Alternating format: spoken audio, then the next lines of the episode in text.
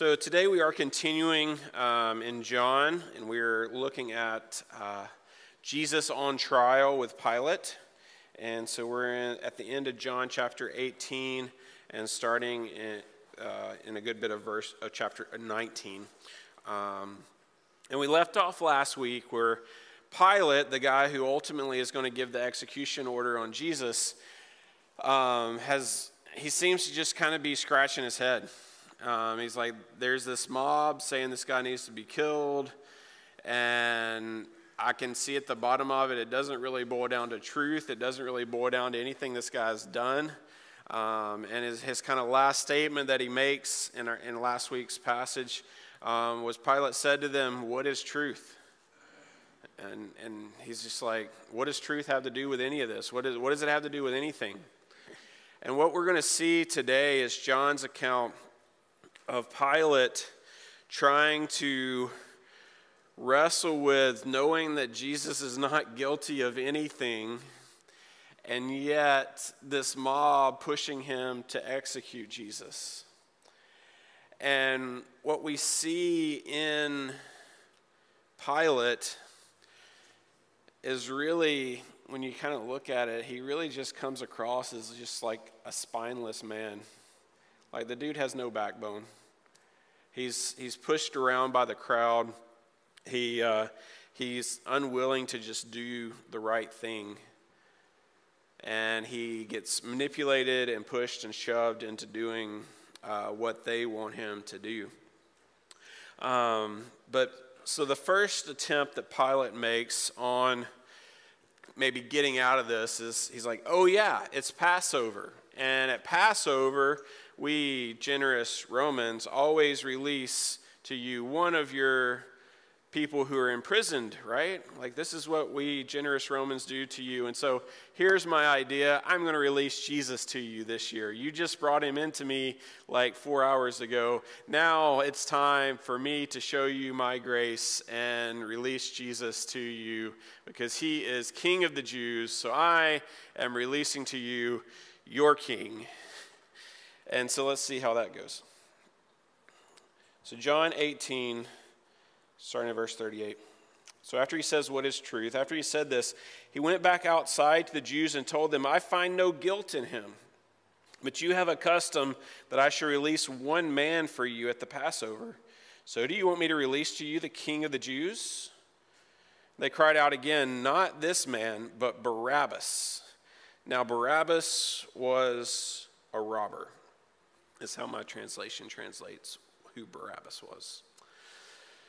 And so, if you remember, their charge that they're bringing Jesus to Pilate on is hey, he's claiming to be our king, he's claiming to be the king of the Jews. He is a threat to Rome.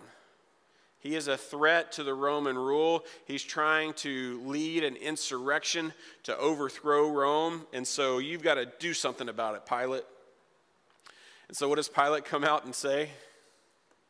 Hey, I will release this man to you, the king of the Jews. What's he doing? He's throwing in their face. He's like, I don't, this guy's no threat to Rome. He's not going to. he's not going to do anything to Caesar. Like, he's not leading a rebellion. I mean, if he were literally your king, why are all the people who should be following him here yelling to crucify him? Right? Like, th- this makes no sense. So here's what I'll do I'll release to you the king of the Jews. And what do they cry out? No, not this man. We want Barabbas. All right? Now, one time I heard a, a, a very compelling Bible lesson um, on the work of God in someone's life and how he can change people. And he talked all about Barabbas and how we see Barabbas going on uh, to become this great missionary and evangelist and doing all of this great stuff. Um, but the only problem was the guy that was making this great talk uh, got Barabbas and Barnabas mixed up. And so we do see Barnabas in the book of Acts doing all that stuff, but that, that wasn't Barabbas. um, different guy, names sound familiar. Uh, the truth is, we don't really know much about Barabbas other than what's said here And that word that my translation translates as robber uh, really is more likely should be translated as kind of an insurrectionist. Um, so this was a guy who was a part of actually trying to rebel against Rome. Okay? So, you see the irony here. They were coming to Pilate saying, Hey, you got to kill Jesus because he is a threat to Rome. And Pilate says, He's no threat to Rome. I'll release him to you. And, and so, who are the people that are obviously very con- concerned about threats to Rome? Who do they want? The guy who was a part of a threat to Rome. That's who they want to be released. They say, No, give us Barabbas. And what we see here is even in this situation, we already see as Jesus is going to his punishment, someone who is guilty, he is innocent going to punishment, someone who is guilty is being set free. That is grace, that is mercy. And that is ultimately the whole story of everything that Jesus is doing on the cross. Is he is innocent, but he's going to pay the price for those who are guilty. He's taking their place. Barabbas probably deserved the cross. Jesus did not deserve the cross. Barabbas set free. Jesus goes to the cross. Flip that and put your name in there. What do I deserve? The cross. Wayne, guilty. Deserves the cross. Deserves punishment. Deserves death. Jesus, innocent. Does not deserve punishment. Does not deserve death. Thankfully, Jesus took Wayne's place. He paid the price for me. So when we, when we read about Barabbas, put yourself in there as someone who has been set free because of Jesus' mercy. The story of the cross is that we get mercy and Jesus takes the punishment. We get mercy, Jesus takes the punishment. And so, Pilate, uh, all right, attempt one on letting Jesus go failed. Um, that, didn't, that didn't go so well. Couldn't, couldn't con the people into that one. So then he moves on to his next strategy, 19, verse 1. Then Pilate took Jesus and flogged him. And the soldiers twisted together a crown of thorns and put it on his head and arrayed him in a purple robe. And they came up to him, saying, Hail, King of the Jews! and struck him with their hands. And Pilate went out again and said to them, See, I'm bringing him out to you that you may know that I find no guilt in him. So Jesus came out wearing the crown of thorns and the purple robe. And Pilate said to them, Behold the man. So, what, what, does, what does Pilate see in Jesus? Not guilty. So, what does he do, being a spineless man? Orders him to be whipped. See the justice? What Pilate, what the way John records it, what it seems that what Pilate's trying to do, he's like, well, maybe if I'll just appease the crowd a little bit, maybe if I'll just give them a little bit, then that will get them to calm down. So here, I'll just beat the guy. Now, what did this mean for the Romans to beat someone? Most likely, this was done with a weapon called the cat o' nine tails had a wooden handle and leather straps that came out from it. Embedded in those straps were pieces of metal and glass um, made and, and designed in angles to where when they would whip, it would grab onto the flesh, and then as they would pull the whip away, it would literally rip the flesh off. And so, after, I mean, this, this method alone was sufficient for executing someone. You could literally kill somebody this way. And it's, it's to be assumed that when Jesus went through this beating, at the end of his, his back would have been like the consistency of ground beef. And Jesus is enduring this torment and this torture. Then, on top of that, the soldiers start saying, Hey, this guy's the king of the, the Jews. The king. This is the enemy king. Look how weak he is. We've got him down. We're, we're, we're beating him. And they go on to start mocking him. They make a crown of thorns, shove it on his head. They take some purple cloth and drape it over him, purple representing royalty. And they're all mocking him. In Matthew, they, it, he includes the fact that they, they gave him a, a reed and said, Here's your staff, great king.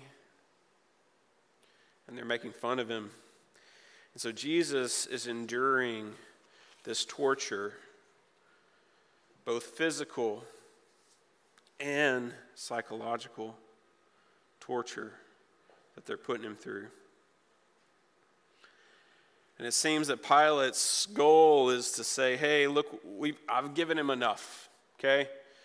I, don't, I find him innocent. He hasn't done anything. I've punished him already. We can let him go now.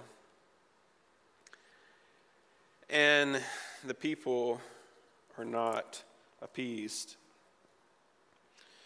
When the chief priests and the officers saw him, they cried out, Crucify him, crucify him. Pilate said to them, Take him yourself and crucify him, for I find no guilt in him. The Jews answered him, We have a law, and according to that law, he ought to die because he has made himself the Son of God. Okay, so their whole reasoning for Pilate that, hey, king of the Jews, he's a threat to Rome, isn't working out. So they're switching tactics now, and they're saying he, he needs to die because he's made himself out to be the Son of God. When Pilate heard this statement, he was even more afraid. He entered his headquarters again and said to Jesus, Where are you from? But Jesus gave him no answer. So Pilate said to him, Will you not speak to me? Do you not know that I have authority to release you and authority to crucify you?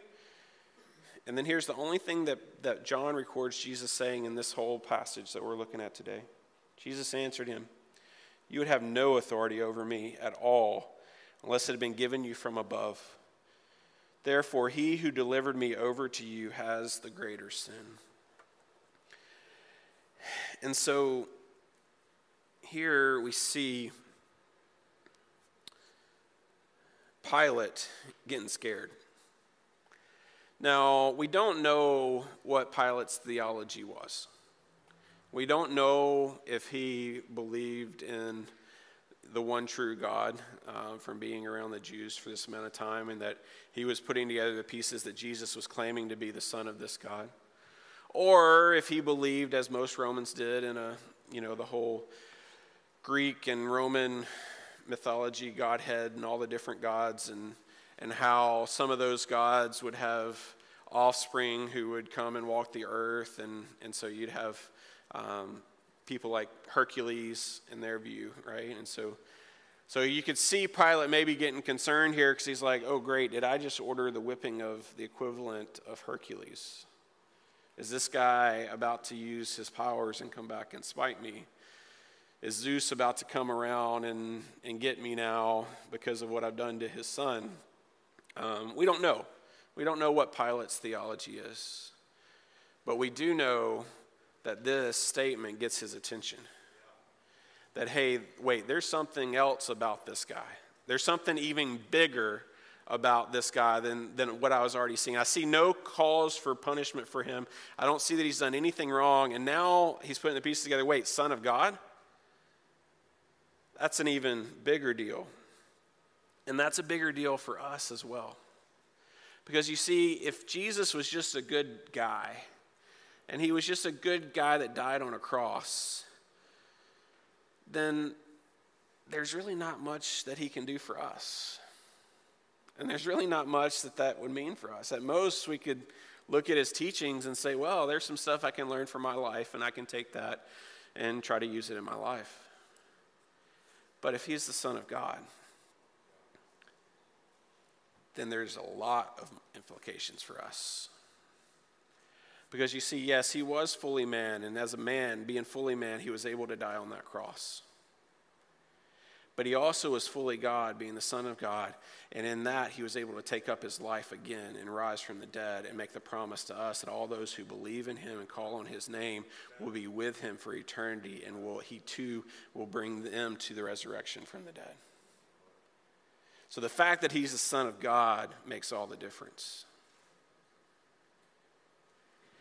And Pilate is getting frustrated with him, saying, Dude, why aren't you're not even answering my questions now? Like, I've got this whole mob out here yelling at me to kill you, and now I'm trying to I'm trying to do something here, and you won't even talk to me now? Don't you recognize my authority? I mean, yeah, that's kind of funny. Pilate, Jesus, who has more authority? Um, and Jesus' answer to him is this You would have no authority over me at all unless it had been given you from above. No authority unless it's given to you from above. What do we know that that means? We know that what that means is Pilate has no authority unless God put him in the position where he has authority. What did Pilate maybe think that he meant? Maybe Pilate thought he meant, well, well, yeah, Caesar did give me this post. And I, I, don't, I don't know what I should do here because I, I have to, to do what Caesar would want me to do. But we know that Jesus is pointing to the fact that human authority in human governments is a gift that is granted by God that God is sovereign over human governments and who is sitting in those roles of authority. And now, this is something that today is very controversial, something that Christians don't like to think about, that our leaders, many of whom we don't like their policies and we don't like things that they do or say, and we see that the ways that they are contrary to God's word. And how do we reconcile that with the fact that Scripture says God put them in that spot? How does that go together? And how does that teach us how we should treat them? And Paul dealt with this very topic in Romans chapter 13 where he is writing to Christians who live in Rome under the authority and under the governance of Nero. Now, if you don't know your history, there wasn't anybody who, as a political leader, was worse to Christians than Nero. I mean, he would literally take them, put them on stakes on the, in the street, cover them in fuel, and light them on fire, and make Christians the street lamps for the city. All right? So you talk about a bad leader. You can't get much worse for Christians than Nero. And what is Paul to advise the Christians there about their approach to Nero? Does he say, hey, you need to lead an insurrection? Hey, you need to lead a revolt? You need to overthrow this guy? We got to get this guy out of there. No, here's what Paul says to them Let every person be subject to the governing authorities. For there is no authority except from God, and those that exist have been instituted by God. I think I only put verse 1 on the screen, but I'm going to read a little bit more. Therefore, whoever resists the authorities resists what God has appointed, and those who resist will incur judgment. For rulers are not a terror to good conduct, but to bad. Would you have no fear of the one who is in authority? Then do what is good, and you will receive his approval. For he is God's servant for your good. But if you do wrong, be afraid, for he does not bear the sword in vain. For he is the servant of God, an avenger who carries out God's wrath on the wrongdoer. Therefore, one must be in subjection, not only to avoid God's wrath, but also for the sake of conscience. For because of this, you also pay taxes, for the authorities are ministers of God, attending to this very thing. Pay to all what is owed to them taxes to whom taxes are owed, revenue to whom revenue is owed, respect to whom respect is owed honor to whom honor is owed. And so, how do we put this together? Well, we see the Bible teaching for sure is that followers of Christ are to treat governing authorities with, with the respect due to someone placed in their position by our God. We're to treat them with the respect due to their position of someone that's been put in that position by our God. And I know today the argument is, well, yeah, that that might have made more sense back in times when, when people were ruled by, you know, kings and, and those kind of things where the whoever was in power was in power because they won the battle, they won the fight, and they therefore we can see that God's hand was in control over the battle, was over the fight, and so even as the Romans came to to to be in charge. We can see that, yeah, well, God had his hand orchestrating that. Um, he allowed that to happen. He put them into positions of power. He placed Caesar where he placed Caesar. We can, we can see that. But it's different today, right? Because we live in democracies. And so, well, it's, it's just a whole different thing, right? I want to ask you do you really think that a God who is sovereign over a battlefield is not also sovereign over an election box? It's the only difference. A God who is sovereign over a battlefield is also sovereign over an election box. He can work through democracies to put the people into power and authority that he wants to be there. Now, do I have my questions about why some of the ones that are there are there? Yes, I do.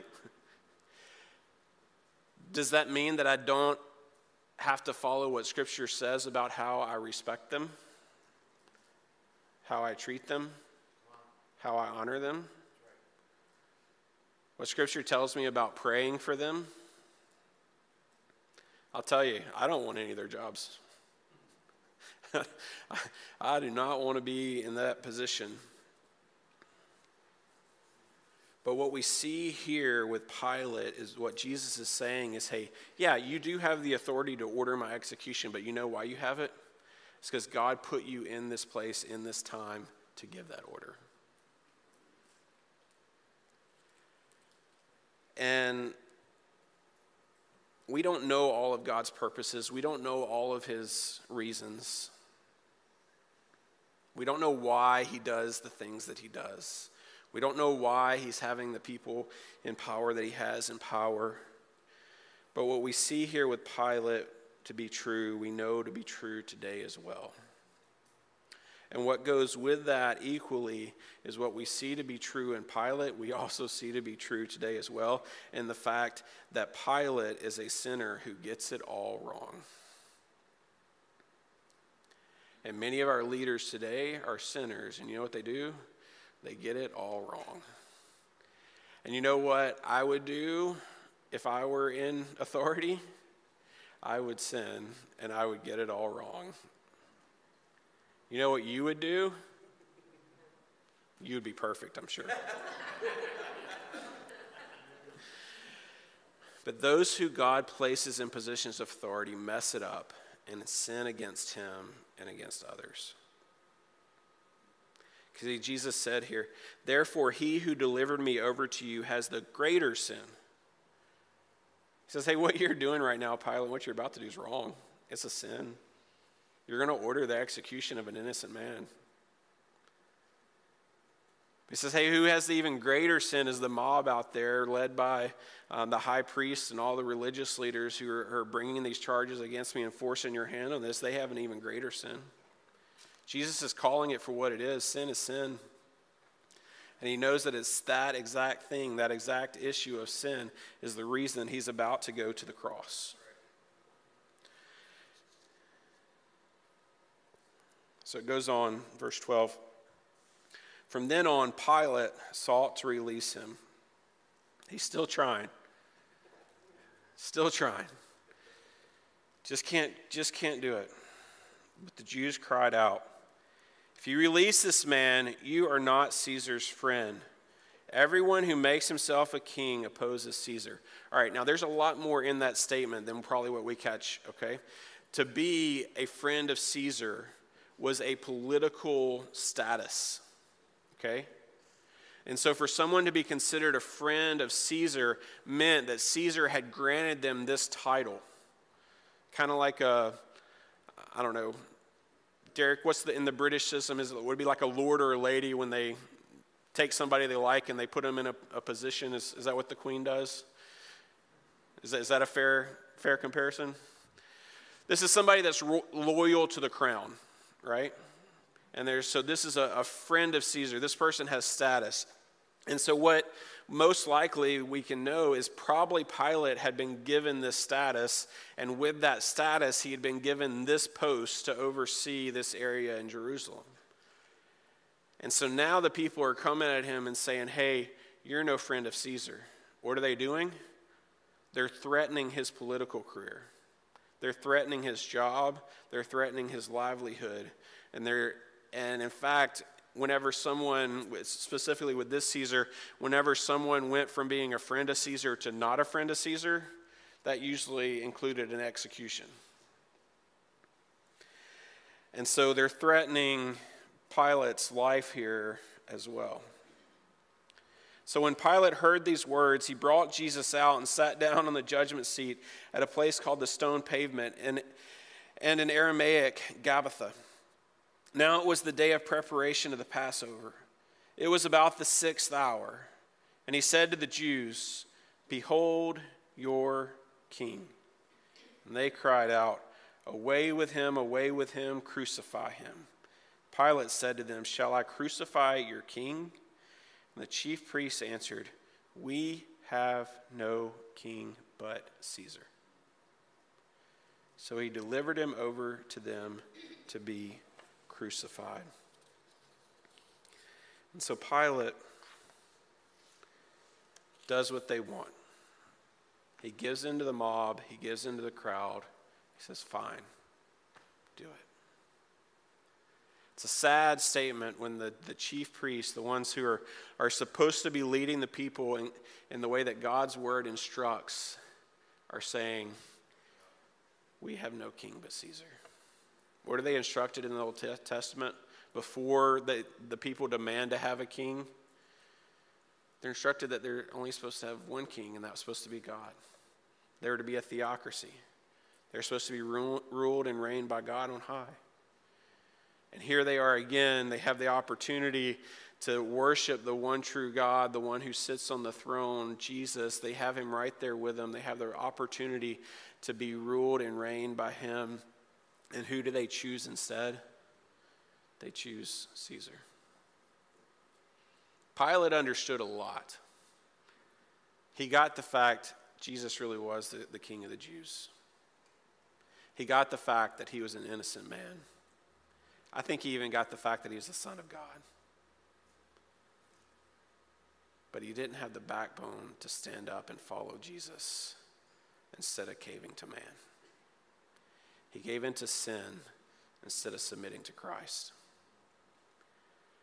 And I want to ask you, where are you today? If you were in Pilate's shoes, if you knew this to be true, what are you going to do? Would you turn and follow Jesus? Or would you go with the mob and watch out for your own political career and your own life and livelihood? Because you see, what Pilate chose was sin. And the way I'm defining sin right here is sin is looking out for oneself and not doing what is right. Looking, he's looking out for himself. I mean, you look at this whole monkey trial that they set up for Jesus. Jesus was, was arrested in the middle of the night. And by, depending on what timing John is used when he says the sixth hour here, it's either 6 a.m. or noon. So, probably at best, his whole trial has lasted 12 hours.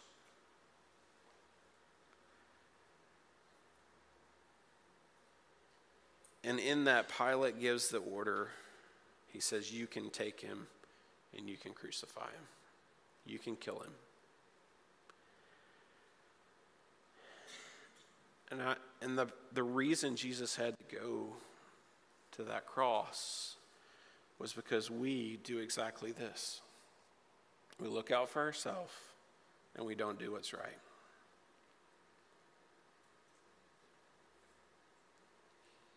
All the times that I've looked out for myself and I didn't do what's right, put my wishes before what God says is right, is the reason that Jesus had to go to that cross and pay the price for me, pay the punishment for me. And so when I want to ask you today are you still stuck in a place where you're looking out for yourself and not doing what's right? Or are you saying, hey, Jesus, you really are the King? You really are the Son of God. You really are the way, the truth, and the life. I believe that no man comes to the Father except through you. And Jesus, I'm giving you my life. I'm following you. That invitation is before you today. If you've never placed your faith in Jesus and asked Him to be your Lord and Savior, you can do that right now. Just call out to Him and say, Yes, Jesus. Yes, I believe. I want your forgiveness. I want you to take my wrong, the sin that I've committed, and I want you to take care of it on the cross in the way that only you can. And if that is you, and, you've, you've been in that place, maybe you've been a Christian for a while, you've been following Jesus for a while, but maybe sin keeps creeping back in. Maybe today you need to confess those things to Him. Say, Jesus, I've been messing up here. I've been adding on to what you already had to pay for on the cross. I put more on there, and I'm sorry. Forgive me, Jesus. In a minute, we're about to take of the Lord's Supper together. And this is a time for Christians to reflect on the fact that Jesus did lay down his literal body and his literal blood for us. That he paid the price for us, he died for us. And so I'm going to read uh, one more verse, just kind of in conclusion here. And it says this, and the author of Hebrews writes Therefore, since we are surrounded by so great a cloud of witnesses, let us also lay aside every weight and sin which clings so closely. And let us run with endurance the race that is set before us, looking to Jesus, the founder and perfecter of our faith, who for the joy that was set before him endured the cross, despising the shame and is seated at the right hand of the throne of God. He's the founder and perfecter of our faith, and he endured the cross and all the shame that came with it. But now, he's seated at the right hand of the Father. He's on his throne, and he is ruling, and he is reigning, and he is in control. And so while we might question what's going on with political leaders he has calling the shots in this world, we know that he's in ultimate control over all of it. And in the end, he's going to carry out justice on all of those people. All of the leaders who've gotten it wrong, all the people that have done wrong, they will be judged. All of us not in authority who've done it wrong, gotten it wrong, we're going to be judged. But the good news is, if you're in Christ Jesus, if you've placed your faith in Him and you've asked Him to be your Lord and Savior, He's taken all of your guilt, all of your sin, He's put it on Himself, He's nailed it to that cross, and He says, They are mine. I have redeemed them, I have washed them clean. Their sin counts no more.